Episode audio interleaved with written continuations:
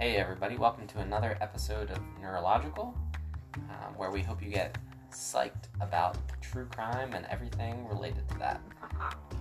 Um, so, I'm here with my partner in crime and psychology, Tiana, and today we're going to discuss um, a little bit more about uh, Jennifer Storm, our uh, Pennsylvania's uh, victim advocate.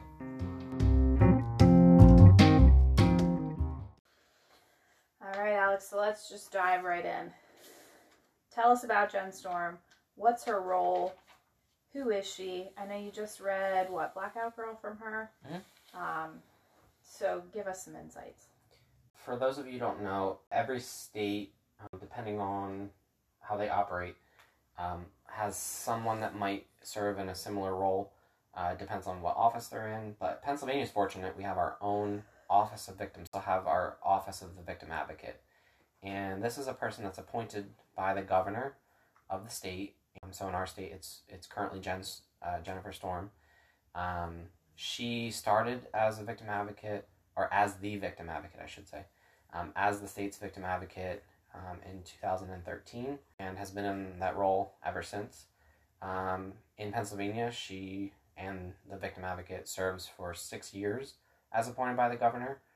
You know, can be reappointed um, after that six-year term, and the victim, the victim advocate's role is to, um, just like the name implies, but uh, kind of s- support um, the cause for victims of crimes um, in in the state and um, ensure that their rights, um, that their voices are heard within the criminal justice system. Basically, their role in a nutshell. Obviously, there's more in- intricacies of it. Um, they might also do some, you know, policy advocacy where they're trying to get things changed in terms of the laws, but also um, just you know speaking on behalf of victims um, or with victims, I should say. But that's kind of Jennifer Storm's uh, role in the state, um, and similar in other states as well. Well, and where you used to work uh, at Nova, um, that your office worked very closely with her and her office, right? Yeah, the network of victim assistance had a good uh, relationship with her um, in terms of everything victim advocacy related. Mm-hmm. You even met her at that one conference. I did meet her. I was 10 feet away, you guys. She's like a celebrity to me. Alex met her. Yes, I was I was graciously introduced um, through one of our staff members. Uh, she wanted me to meet her at that conference. She was a speaker at the conference. That's why she was there as well. hmm Yeah. So, when she's also written some books too, which you've taken a little bit of a dive into. Um, wh- what would you say? Like, what did you gain from reading so far? You've read Blackout Girl. She has several books, and I do want to get into the other ones. But um, I what I can appreciate with her um, her books is that they provide that personal account. So you only see her because she's in a professional role right now. You see mainly her professional side. Um, you see, you know, what she's done in terms of uh, while she's been in that role. Um, but this kind of gives you a background of you know maybe why she wanted to get into this role, um, some of her knowledge where it comes from, and uh, some of the reason behind you know her passion for this this field. So I really liked that in the in the book. Um, I liked that in the book she really didn't hold back. It seemed like um, I don't think she really like you know said, well, I'm not going to talk about that because you know that's that's too much, or um, I don't want people to know that. Um, she kind of just let it all out there, and you know, kind of kind of says to people, you make your assessments of me. Um, I'm I'm proud of where I am now, um, and I am who I am because of what I've experienced. Um, in addition to you know what I've done for myself, uh, like advocating for for others and myself. hmm Yeah, I know. I found when I read through her books, um, what I was really drawn to and why I just really look up to her so much is, you know, I don't like to like put people in boxes, but what stood out to me is that she fits so many different multicultural ref- reference groups and has emanated such strength from her experiences, um, which, from my perspective, makes her such an ideal candidate for the role that she is in. Um, but there's been some controversy to that. So, do you want to speak to just kind of what's been going on, um, really kind of threatening her position recently? So there's two main threats to her position, basically. The first um, was that they were trying to introduce, and I say they, the, the legislators of Pennsylvania, were trying to introduce amendments um, to the way that we operate as a, as a Commonwealth, uh, saying that a requirement of the victim advocate position for the state would be um, a law degree or be a certified uh, lawyer, um, certified attorney. So that was changing the requirements of the position.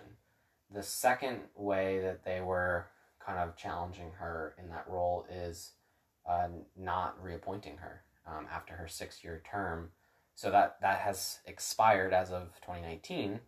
Um, so that reappointment, um, unfortunately, uh, was not confirmed um, as of, believe it was a couple a couple months ago that they were having the hearings, but um, they were voting against her in, in terms of that renewal. Mhm. So those are the two challenges to her as a in her position. Yeah. Well, and it's the one with the law degree is the one that gets me the most um, because if, if I am a victim, I want someone just like me.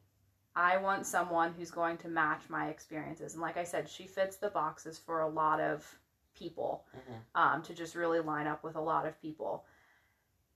I'm not saying I couldn't get a good service from someone who has a law degree and has all this legal knowledge. That's great. But looking at it from a humanistic standpoint, I'm going to Jen Storm, right? Mhm. I'm not going to the attorney. If I'm going to have my choices and I read about one and I read about the other, I'm probably, I should say probably, not definitely, because I don't know what the other candidate would look like with a law degree. Right. Um, but it also just raises, it's such an interesting time because, like we've talked about, you know, we search for jobs and they want 50 years of experience. It's like, okay, well, here's someone, she's got all this experience. Now all of a sudden they're flipping the script on her to say, now you need this education, right? We want someone who has the education. That doesn't fit with our culture right now in hiring. Mm. we want experience. Um, and for people like you and I who are just coming out of education, it, it's just not lining up for me. Yeah, I mean, my I have a several uh, points of challenge to that. Um, their belief, um, and again, uh, I respect the fact that people have their own, pers- uh, you know, beliefs about what should be and what shouldn't be required. Um, but I, that's one of the things is requirement versus recommendation, um, or requirement versus um, suggested background. Um, so a requirement saying, you know, you have to do this, you have to have this uh, in order to be in this role, versus a suggest a suggestion or recommendation would be, you know, that'd be great if you had a law degree, but if you don't, it's no big deal. It's not going to uh, discount you from the p- position. Um, I love when job applications say that instead. You know, we would love this, but at the same time, we recognize that that might not be the only good candidate. Um, so I think it's not fair to say that that's a requirement uh, for her. Um, you know, and isn't it wild that they jump right to a law degree, which implies not only do you have a bachelor's degree, but then go on for at least two years of law school, the bar, etc. But the idea there being, you know, there's not currently there's no requirement for her to have a bachelor's degree. Um, so why do we jump right ahead to saying now you need not only a bachelor's degree but an extra two years of schooling intensive um, and pass a, a huge exam on top of that. So that's a, a, a wild jump to do that as well. Um, Well, and the law part is interesting to me in general. Like you were a victim advocate. You Mhm. did things similar to her. I won't say her her job in its entirety, but you did things similar to what she does. Do you think you needed a law degree or more uh, in line with what you went for? More of the social service kind of degree. I don't think you need. I 100% don't believe that you need a law degree to do that job. Um, I think the role of of a victim advocate and the victim advocate is not to argue the law, interpret the law, really. Mm-hmm. Um, so I don't think you need that that education or that background, um, because I think it puts you in a weird weird position then, um, because then when you're sitting with the victim, you're looking at it from the a very similar way to everyone else in the room. Um, when you're in a courtroom, the judge, prob the the Commonwealth judge in Pennsylvania would have like a law degree background of the court system. Um, the assistant district attorney, they're to have a law degree. The defense attorney, they're going to have a law degree. Um, so the, the main players already in the courtroom, they all have their law degrees. So just adding another person to that mix with a law degree, I don't think is the solution here. Mm-hmm. Um, besides the police officer, the victim advocate is the only one in the room without a law degree. That's a professional, we'll say. Everyone else in the room has one. So it's it's kind of just saying, well, you know, why why everyone in the room has to have the same background and same perspective. Mhm. I, I I really don't think it's a it should be a requirement. Um, again, if it's kind of we'll say a bonus, you know, the victim advocate does have a law degree, that's great. Um, it can be helpful, I'm sure, but is should it be required? No. Yeah. It almost seems to me, and this is totally biased, my opinion, uh, rooted in just some of my own like feminist beliefs, that you know she's a very empowered woman. You can see that coming from her. Um, that's intimidating. Whether it's a male or a female, you see someone who's empowered, it can be intimidating if you have your own insecurities. So it's it's almost a question to me like, are we slapping this uh, law degree requirement as a way to to make it an automatic? We'll boot her out that way. Yeah. I mean, these positions, again, they're appointed by the governor. Um, they are at that person's recommendation, right? Mhm. Fun fact the governor of Pennsylvania does not have to have a law degree. Hmm. The governor can write executive orders similar um, to how a president can write executive orders. Obviously, the governors only affect the state. Um, but the governor of Pennsylvania, no requirement in uh, Pennsylvania's constitution that a governor re- requires a law degree. Um, I would think that you just ticked me off even more. would that be helpful though? Yes. Um, fun fact: all of the legislators who write the laws also don't require a law degree. They they can they can have a law degree. Sure. Um, and would that be helpful? Certainly. But do they are they required? Not by any means. So the people who are writing the laws um, are, aren't even required to have a law degree. Um, another couple fun facts. Um, you know, police officers no requirement to have a law degree, and I don't think that they should have. They should have to have a law degree. Um, magisterial district judges in Pennsylvania, um, so they are, I would say, one of the first kind of gateway to the criminal justice system, besides the police officer themselves. Um, these are the people who determine if uh, cases are kind of moved on to the next step of the criminal justice system. They kind of can weed out some of the other, uh, some of the cases that don't have enough evidence. Um, they can operate similar to judges that you are more familiar with in the sense that they can interpret the laws, they can interpret which charges are held, um, they can interpret what evidence is uh, allowed. Um, they can interpret what objections are allowed in the courtroom. Um, they determine bail for people. All these things, they don't require to have a law degree. They actually, their training, they go to a, um, I don't know how long it is exactly, but they go to a magisterial district judge training. Um, so really, these people can come from all different backgrounds. One of the judges that um, magisterial district judges that we worked with, and when I was an advocate, his former job or one of his former jobs, he was a postal worker. And I'm not saying that postal workers are not qualified to do that, but that just gives you an idea that he had no criminal justice training before he went on to be a, a judge. Mm-hmm. Um, well, and it evidences that u- utilizing that knowledge, the courtroom is then made up of people with all kinds of different backgrounds, right. except when it comes to considering Jen Storm for reappointment. And then all of a sudden, no, she should fit the box to have this law degree because, mm-hmm. and then fill in some. I, yeah, and I don't, I don't even know a reason. I don't even think the people who are arguing this amendment have a, a specific reason or reasons why they believe that this should happen. Um, I know one of the the other arguments with her was that you know she focuses too much on this type of victimization um, so, you know, child sexual abuse or sexual abuse in general.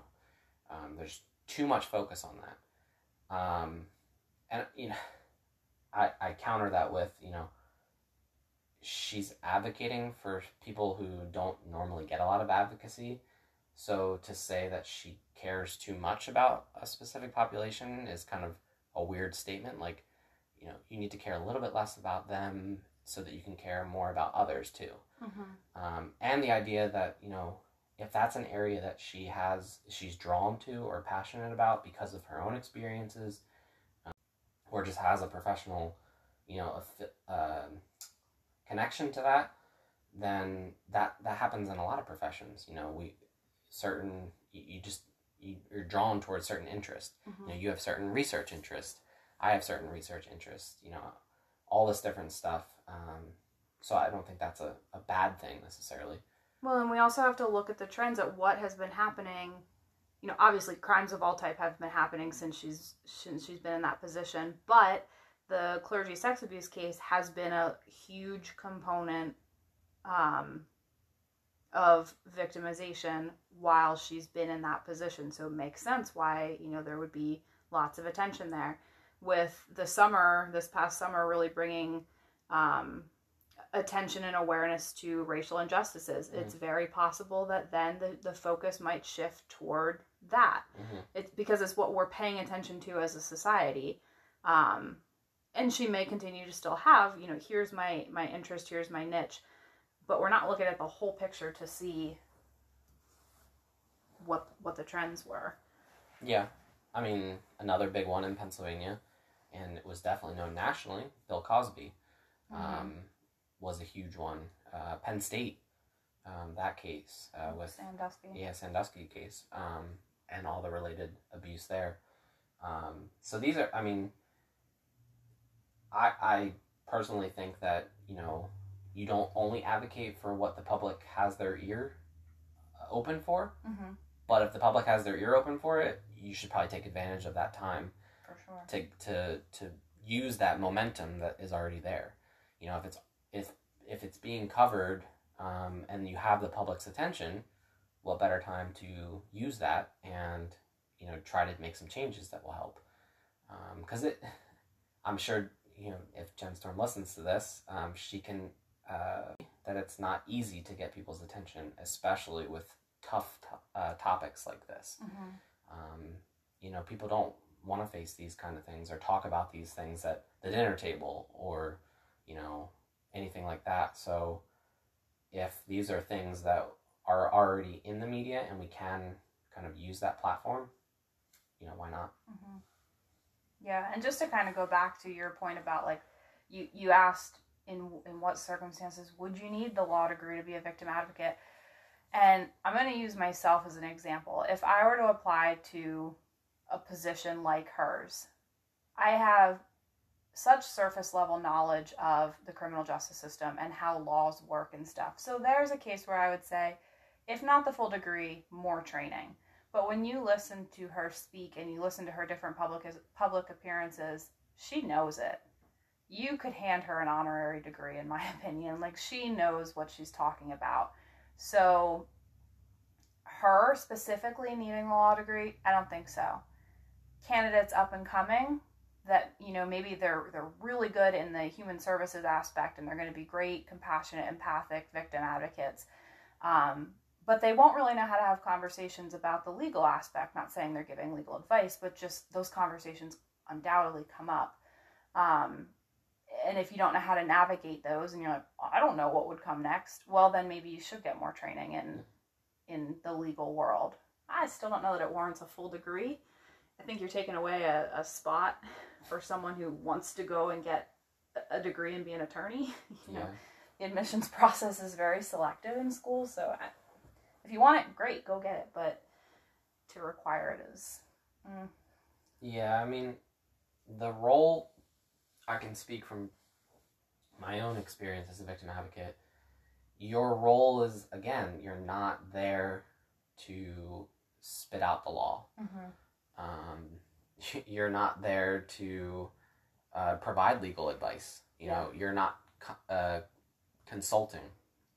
You're not telling the victim, okay, well, this is what you have to do. Um, you know, a defense attorney is guiding their client, the, the defendant, um, based on their legal knowledge, what's the best course of action here. That's their role. Um, the district attorney, their role is to argue the state's uh, evidence, the state's perspective, um, again, with balancing the community protection um, with the defendant in mind as well. You know, did they did they really do this or not? Um, and then the judge and the jury are the ones that kind of weigh the facts and all that kind of stuff. But again, the victim advocate, none of that. That's not their role. They're not weighing the facts. They're not arguing one way or another. They're not providing legal advice. They're not um, making a decision on the case. So, all those roles, they're already taken up. The role of them is support. So, provide support to the person. Again, you don't need a law degree to provide support, emotional support, you know, psychological support.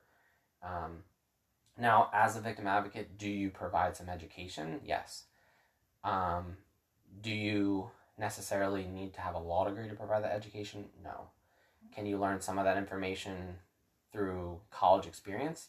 You know, uh, my the agency I worked for, it was a requirement to have a bachelor's degree. Um, did they say what the bachelor's degree had to be in? No, but they preferred, you know, human services, social services, criminal justice, um, psychology, social work, any of those. Um, and we had a diverse makeup on our staff, and I think that was appropriate.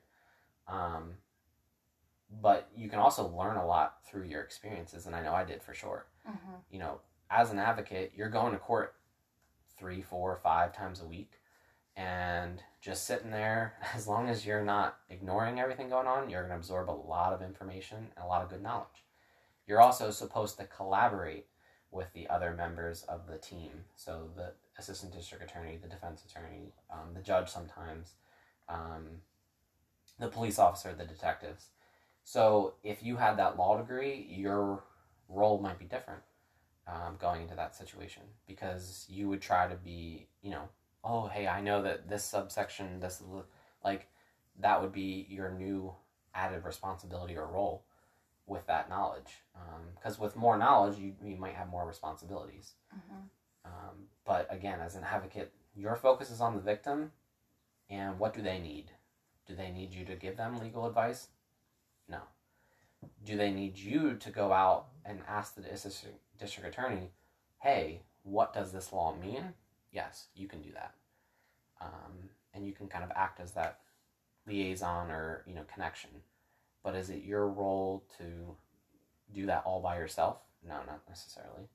I think that takes away the focus on the victim. For sure. So, do you know like what the next steps are? I feel like we heard a lot about this a couple weeks ago, and then it's just right now in limbo. Do you know what what's happening? Uh, like many things in the media, it's like waves. You know, It pours out, gushing, all over the news. and gets us all fired up around the dinner table to Right. discuss these And then- issues. It's almost like you know they toss the grenade and then they say good luck, and then you know seven months go by and then they say, Oh, by the way, That story we covered back in yes, December. let's follow up with that and see what's going on. Um, yeah, Which is totally it's totally fine. We're not knocking the media. Yeah. That's their job. yeah. I mean, again, they got to cover what's going on and What's gonna grab people's attention? Um, but no, there really hasn't been any updates. Um, I'm sure, you know, Jen Storm would love to know what's the next step. Um, they made their they made that decision. I know that the governor was trying to fight that um, because he was advocating for her to have a second term um, in the position. Um, and people, you know, try to make it political, uh, as with many things this year. No. Uh, and I don't again not to to we're not knocking politics, but um, this isn't political in the sense that you know uh, Democrats versus Republicans one way or another. The idea she was actually appointed by a Republican governor. The current governor of Pennsylvania is a Democrat. He's also advocating for her to have a sec. He's advocating for her to have a second term. Mhm. So there you have both sides of the political um, Spectrum. con- spectrum, both advocating for her to be on there.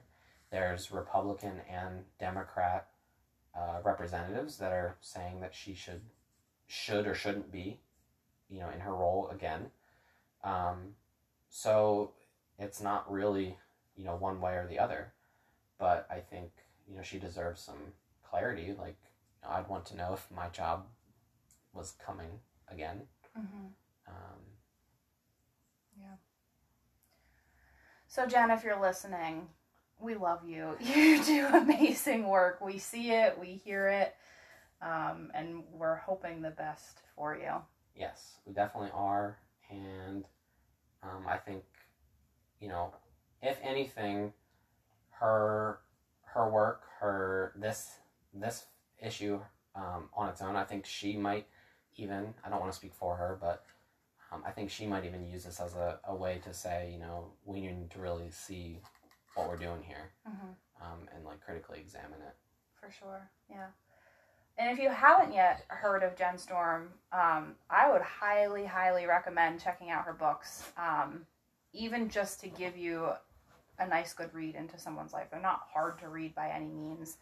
Um, They're they're I- memoir style, so Yeah. it's like about her life and I learned so so much, um, and it it helped me professionally. Um, doesn't mean you have to read them if you're a counselor and that's the only person who can read them, but um, she's really helped me just hone in on my own empathy skills and stuff. So um, she's got three different books, and then just came out with like a, an update to Blackout Girl, and then The Awakening, which is like a more journal style, I think, uh, it's more like a reflection. Practical like Yeah, what yeah. can you do what can you do the other ones are more her stories and Well, stuff. and then she has the guidebook one. That that one's a really good one for victims. I'd given you that one when you were a victim advocate. Mm. It's like guiding you Oh, through oh, the yeah. criminal justice system. Yeah. So really, really good resources. Yeah. The the one that she just came out with had a lot more uh, updates because of the me too mo- movement and all Okay. so that's why it's the same title and all blackout girl it's just the new one because of the updated everything that's happened since that one was released Mhm. Um, They're on my Santa list. which yeah. yeah.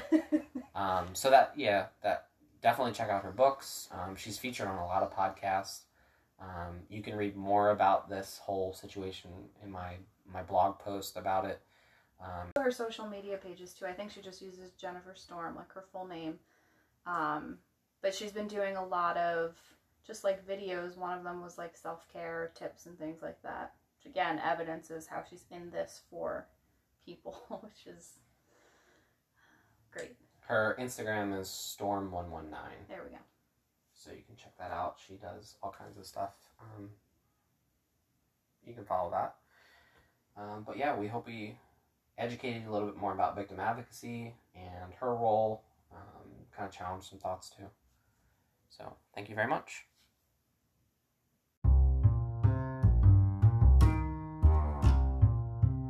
Remember, Neurological is a true crime podcast to be psyched about.